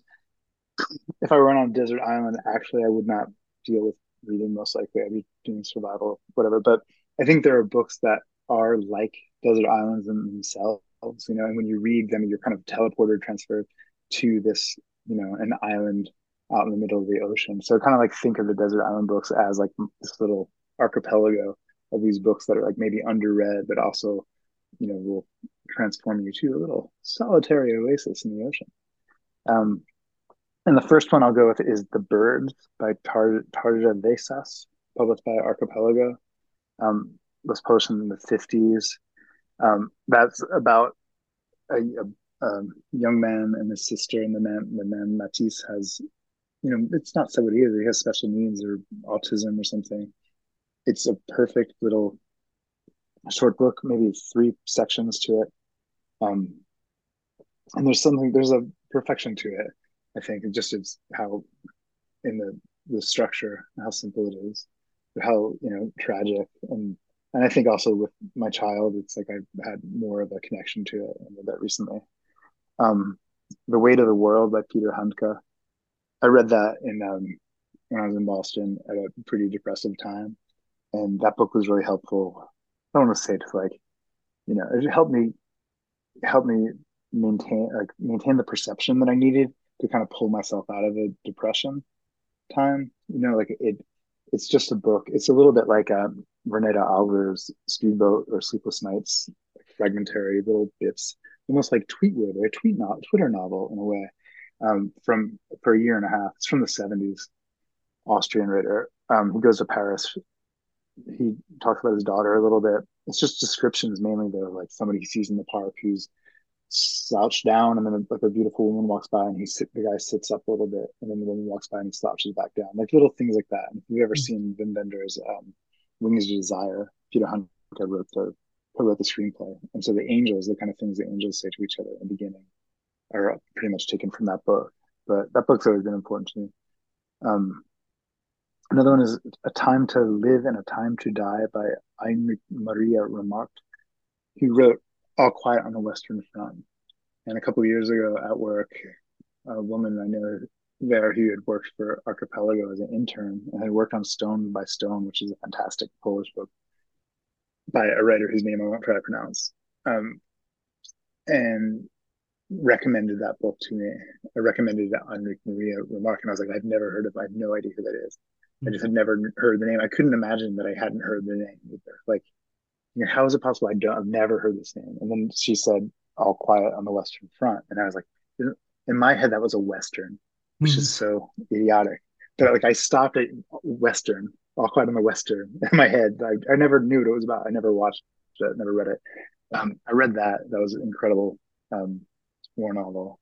And then A Time to Live and A Time to Die um, is I think it's actually called A Time to Love and A Time to Die in English. The translation is actually called A Time to Love and A Time to Die, which is kind of like a cheesy James Bond title. Um, in the the actual title in German is A Time to Live and A Time to Die. I'm going to translate to that. Um, and it's about a Nazi soldier on the Russian front who comes home as his town is getting bombed out, and um, he was in, in, love with this young woman he meets. But it's a, the novel is it's so perfectly like dramatized the complexity of humanity, like all the gradients of different sorts of Germans, you know, from the arch evil Nazis to the ones who like they just kind of care about themselves, to the ones who are, uh, you know, in the resistance. Um, and I think that you know that's a major thing that like literature doesn't have any reason for it to be, but one of the things that it could be is this like complexity and emphasis, you know, this emphasis on the complexity of reality. And I think and it's just an incredibly well written and moving um, novel that I've never really heard anybody talk about. So that's one that I would recommend. Um, and then Garden Ashes by Danilo Kiss, who Seth Rogoff recommended. So I was like, ah, oh, man, that's one of mine. I heard him say that. Mm. I was ready to use that. And that's kind of like a Bruno Schulz fanfic, sort of. Um, if you're a fan of Bruno Schulz, or if you're a fan of um, incredible epileptic fits described in prose or long lists um, of um, you know items. That's a great book. I mean, that book was just on the Strand. There's a huge pile of them, like maybe 20 years ago, and I picked it up and knew nothing about it. and um, it was, I've read it maybe four times. I, I was in a car from New York to Iowa, and I read it to the passenger, or I was a passenger. I didn't, I wasn't driving reading. I was the passenger, and I read it out loud to the driver. Um, so, um, you know, it's probably time for me to read it again. Um, a Balcony in the Forest by Julien Gracq. Um, someone else, one of your earlier guests, mentioned it at one point as well. Um, that Julien Gracq is like this master of expectation of like anticipatory anxiety. This is a World War II novel um, set in the forest. I don't remember too much except there's like thunder in the distance. There's like this sprightly manic pixie young woman running through it. But the prose is just like like Salter, like James Salter, but kind of like psychedelic, but not in a mm-hmm. way that's trippy. Just like you know the, the, evidence of everything. It's probably one of the best written books that I've. It's in translation, I think, by Denver Lindsey. Um, it's one of the the uh, definitely a book I should read again. I've read pretty much all of Julien Gracq I could find in English, except for reading writing. And the Closing Shore was pretty good. Yeah, the other ones are maybe like a little bit like Poe or something. But The Balcony in the Forest is the one um, I'd recommend to everybody. Um, and then a musical offering by Luis Sagasti, and that's published by Charco Press, and Fionn Petch is the um, translator. I read that with like you know expectations at all, and read in ebook first, and just was um, completely. It's very like associative, and it it combines like you know we'll be talking about the Who or the Beatles, and then be talking about Bach, and then be talking about something completely different, like um, an organ. There's some like organ out in the wilderness. It's been a little bit of a time since I read it, but um, I then read it again. I got it in in paperback and then read it in print like immediately. I hadn't really done that with a book in a long time. Like read it back to back. Um, and I probably read it back to back in like four days, and that's why I remember really know the de- none of the details other than it being incredibly well written. And that and Fireflies as well by Luis Sagasti, same translator. It's fantastic. I then bought one of his books in Spanish that was about Led Zeppelin, thinking I was going to translate it.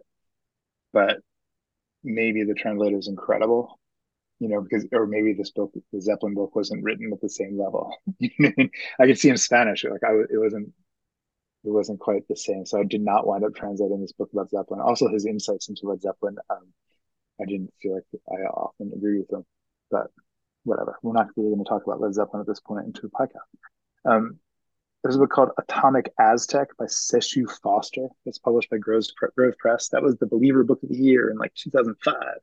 I didn't read it until uh, maybe 2008 or nine. And um, Seshu Foster, I think, is one of the like his name is right there in his name, Foster. Like he's he is a little bit like David Foster Wallace. Like if you're a fan of David Foster Wallace, I would look for Seshu Foster's uh, his two novels, Atomic Aztec, which is like a Philip K. Dick book involving Aztecs who are fighting Nazis.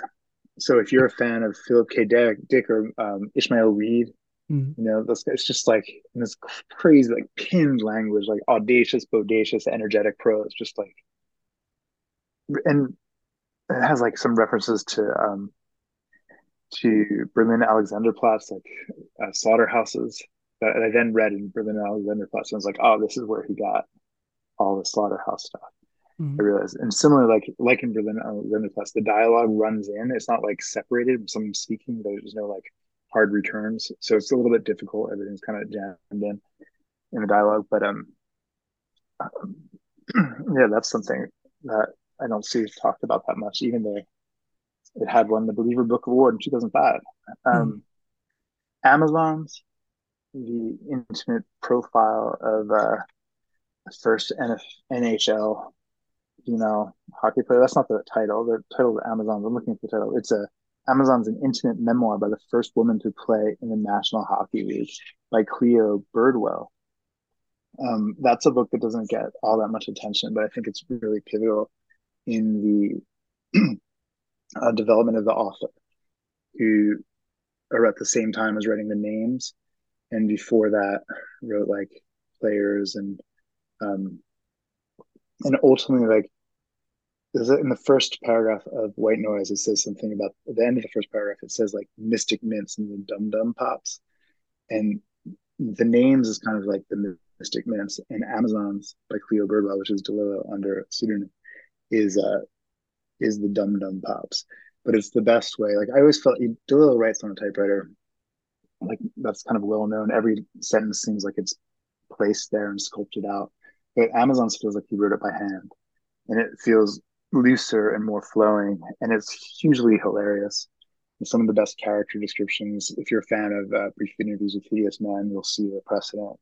It's just a number of character descriptions and dialogues, sort of with these men who the um, the woman that the narrator has contact with, and just some of the funniest things.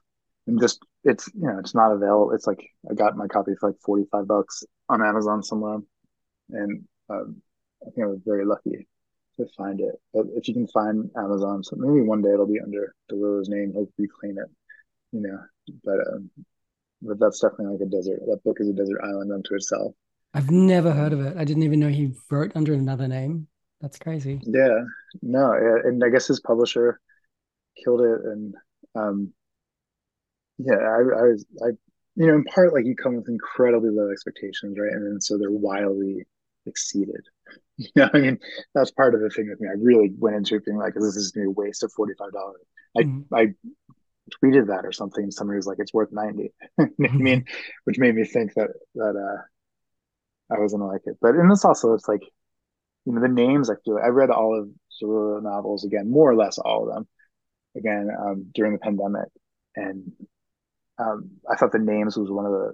But she wrote roughly at the same time he must have. I thought it was one of the the um, the least well written of them all, you know. Um, whereas Amazon's is like more loosely written. I kind of felt like he was having like this nervous breakdown or, or not a nervous breakdown, it's like a crisis in the late 70s. Because after Ratner's Star, he'd written a mm. masterpiece, what he considered a masterpiece, what I would consider a masterpiece of maximalist fiction. And he'd already written a masterpiece with the End Zone.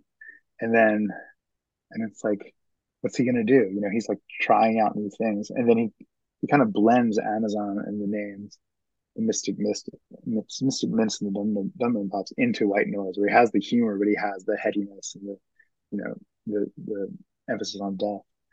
Um, and then, see, um, Time for Everything by Knausgaard, the second book, um, which takes just a little bit like Cain and Abel, the story of Cain and Abel, and retells it and complexifies that story, you know, or takes the story of the flood and he complexifies that story. Um, and the story of the flood particularly goes on, and it's like it's very insightful to what he does, which is that he like he has long stretches right in of people just doing things, you know, in biblical era Norway, doing just little things about the house, sort of about the hut. It's kind of like the growth of the soil.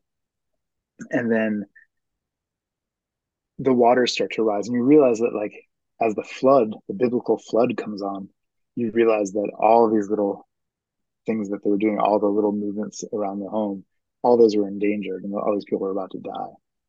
And all those little things take on more importance. And that's something that he pretty much always does is that he lays out the stretch. You're like, why am I reading this? What's going on? What's the point of all this?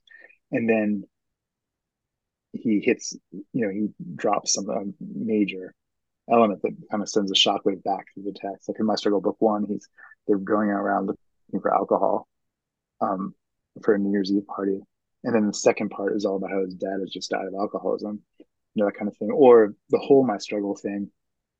He has drops an enormous boulder of the 400 page Hitler essay at the end and sends a shockwave kind of through the, the whole text.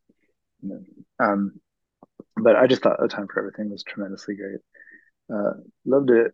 And then it also crosses over. If you if you've read My Struggle Book Two, you'll you'll recognize that there's, there's similar scenes, and you see that there's some fiction where he's you know some of his fiction is um, like the auto fiction.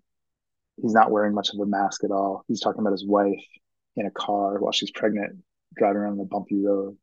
And then in Time for Everything, they're in in a Um, they're on a car. No, in, in my struggle, they're in a boat, and she's pregnant, and there's choppy water. And then in the time for everything, they're on like a carriage, and the woman is pregnant. And it's, it's the same thing. You see the things that he used for fiction that that was in his life. So it's great to read the two of those together if you can. And then right after I read A Time for Everything, I read Joseph and His Brothers by Thomas Mann. This will be my last my last book. Um, and Joseph and His Brothers by Thomas Mann, translated by Johnny Woods.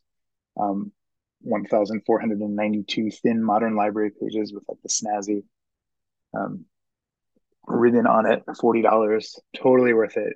Uh, essentially four books in one, written during, written by a German, like one of the greatest 20th century German writers, written mainly in the, United States in California, just giving the, the, you know, writing one of the early, writing about one of the early um, Jewish stories, you know, writing the story of Joseph and his brothers, taking a little bit of text but exploding it out, um, and just raising his his middle finger to his homeland in the greatest way.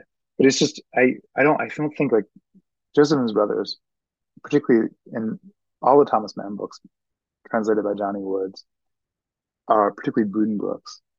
Um, I just, I just, I don't know. I think that's like the the pinnacle for me in a lot of ways. But Joseph um, and his brothers is, I can think the only other book that's at that level for me is War and Peace. Um, and no one, no one ever really, it's like very rarely talked about. Um, the language, the humor, the insight into everything, the character description, the dialogue, you know, just at every level. Um, I couldn't recommend it more.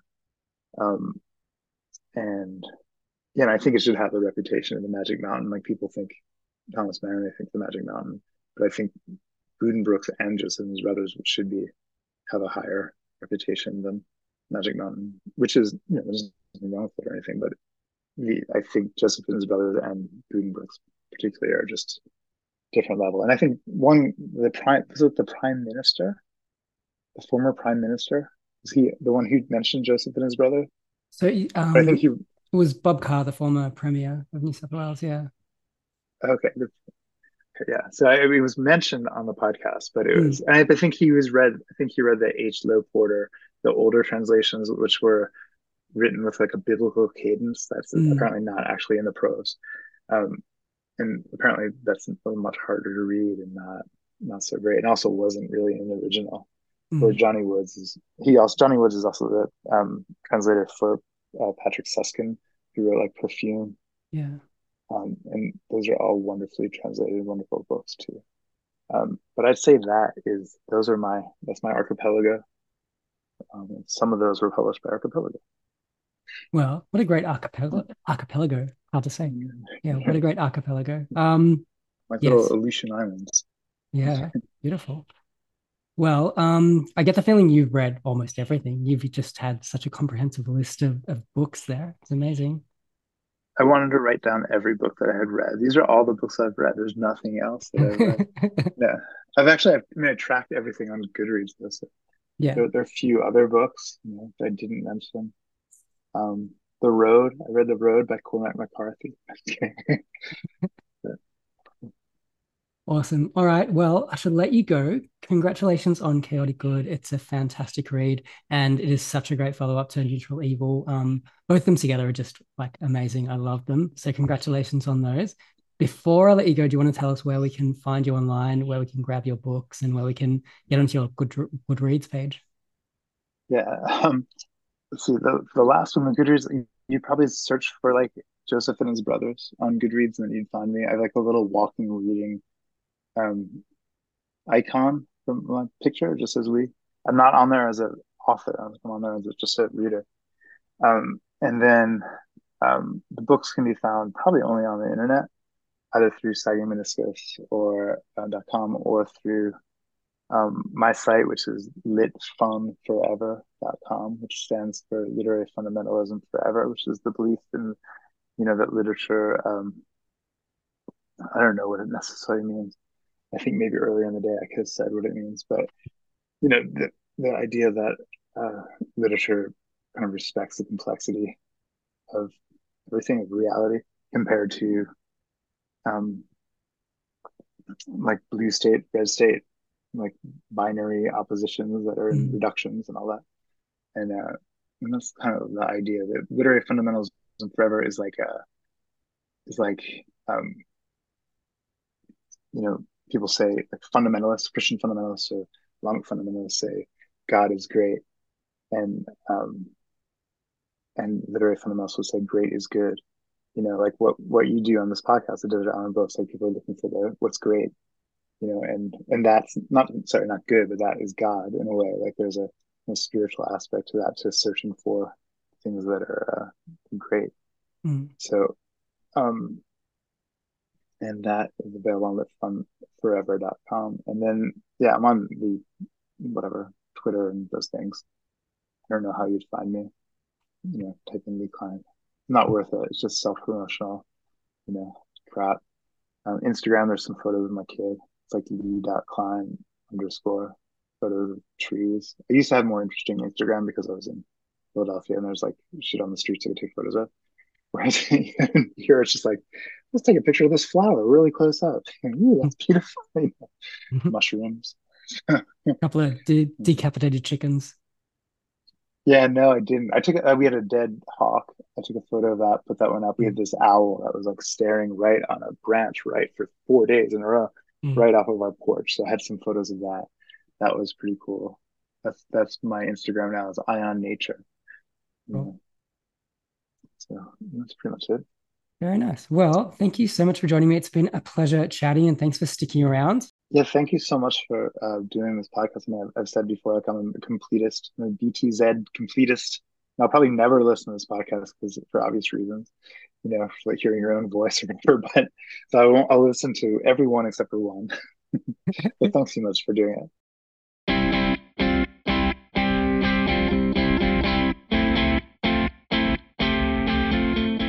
Thanks once again to Lee Klein. Check out the show notes for all the details. You can find us on Twitter and Instagram at BeyondZeroPod, and you can email us at BeyondZeroPod at gmail.com. Don't forget to support this podcast by heading over to patreon.com and searching for Beyond the Zero. Help us keep the lights on.